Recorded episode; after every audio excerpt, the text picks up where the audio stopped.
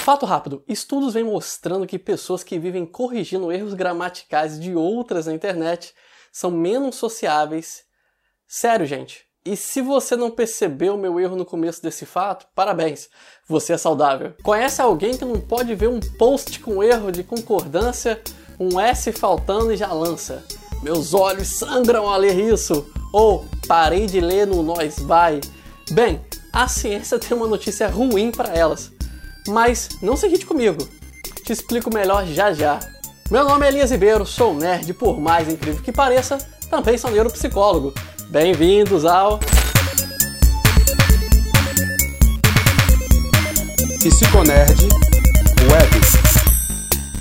Um estudo publicado na Plus One mostrou que as pessoas que corrigem a gramática dos outros são mais propensas a julgarem e a serem antissociais. O objetivo desse estudo era justamente entender os traços de personalidades envolvidos nas comunicações das pessoas nas redes sociais. Para surpresa de zero pessoas, corrigir gramática não está relacionado com a inteligência. Sim, e também não havia nenhuma evidência disso. Até porque pessoas inteligentes são mais distraídas e menos ligadas às convenções sociais. Erram pra caramba gramática. Mas isso é um assunto aí para outro vídeo, quando a gente for falar de QI, coisas desse tipo. E falando em convenções, pessoas extrovertidas e abertas tendem a ignorar os erros e a seguir adiante, mas as que são socialmente fechadas são menos tolerantes com quem se desvia das convenções. Isso inclui a gramática. Pessoas que corrigem erros também cometem erros. Faz parte de ser um ser humano.